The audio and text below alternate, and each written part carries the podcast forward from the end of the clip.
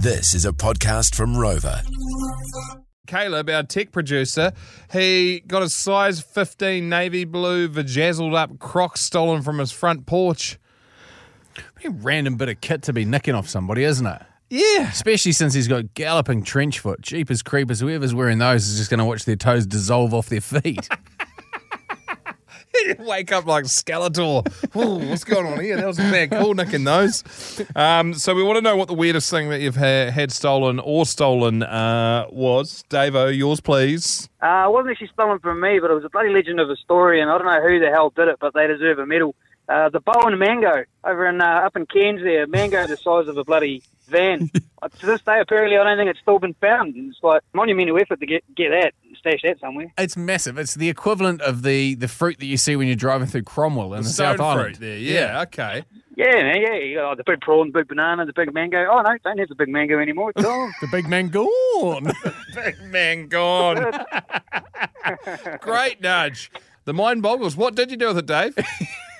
uh, thanks for your call, brother. I've got to go to Craig in Invercargill. Craig, uh, weirdest thing that's been nicked from you?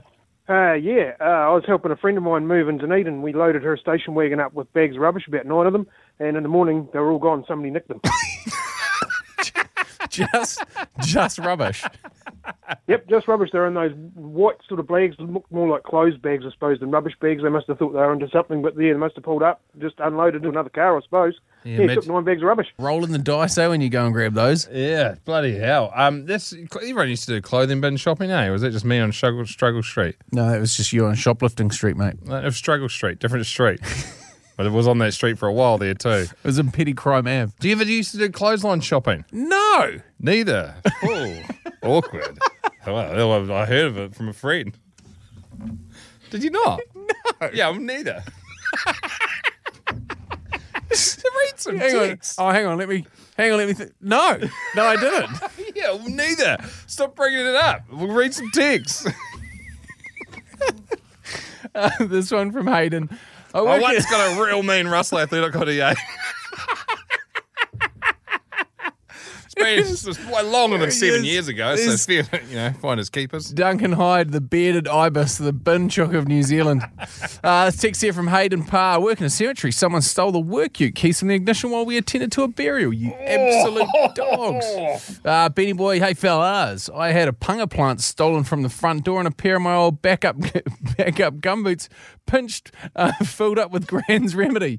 Sad thing for them is I used the gumboots for drain laying, so hopefully they got sick. Yeah, so hopefully they're a bit of raw, raw size floating around in there. Other text here. My lemon tree was dug out of the ground and taken one night. The bastards just started producing decent lemons. Uh, another text here from Aiden. Uh, the house was broken into, and they took the baby photos, the wedding photos, and they also moved the baby kittens out of the washing basket where they're living and put them in a box with a blanket in the pantry. So at least they had some level of respect. Uh, another text here from Karen Finlay. Uh, my pet sheep was stolen when I was younger. I'm assuming it, it became lunch. And another text here, another text here from Kane. I've been. I've had 120 mils of garden hose go missing every night for the last six and a half months. I only got a foot left. Oh, I, wonder, I wonder what that's been Yeah, used for. absolutely no idea. No idea. The Jay and Dunk Podcast.